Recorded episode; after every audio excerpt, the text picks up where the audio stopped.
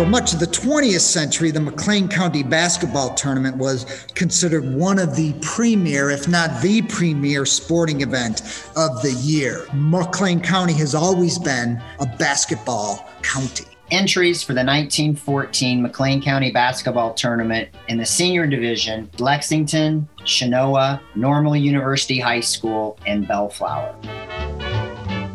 This is Norris Porter, Director of Development for the McLean County Museum of History. This is Bill Kemp, Librarian, McLean County Museum of History. Uh, the McLean County basketball tournament dates to 1911 and is one of the uh, longest running basketball tournaments in the state and even has a claim in some ways of being the oldest.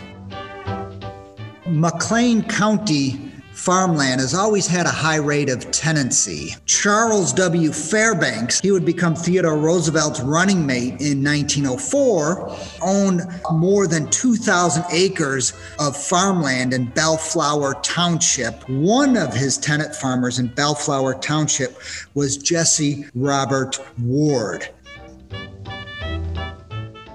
He was born enslaved in 1857 in Arkansas.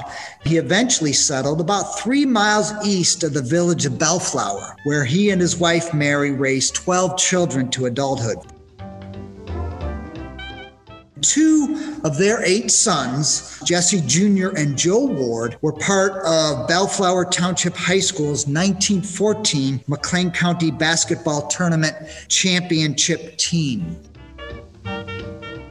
Jess Ward, veteran player of the two brothers, was without a doubt the fastest in the game, scoring the majority of points and putting up a neat floor game. It's truly one of the more remarkable sports stories in all McLean County history. How this tiny little town won the 1914 county basketball title and did it with two black starters. Jess Ward's timely basket just before the gun was shot was directly the cause of the U High defeat and the Bellflower victory.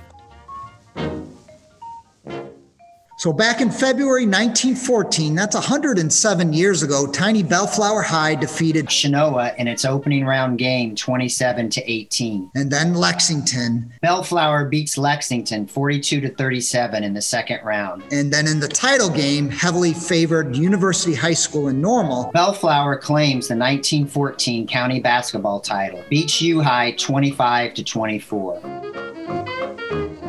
Bellflower High School, by taking the final and deciding game of the county basketball tournament, won the title of county champions, following a spectacular dash throughout the exciting meet. Jesse Ward scored 13 of his team's 25 points in their 25 to 24 championship victory, including the last second winning basket.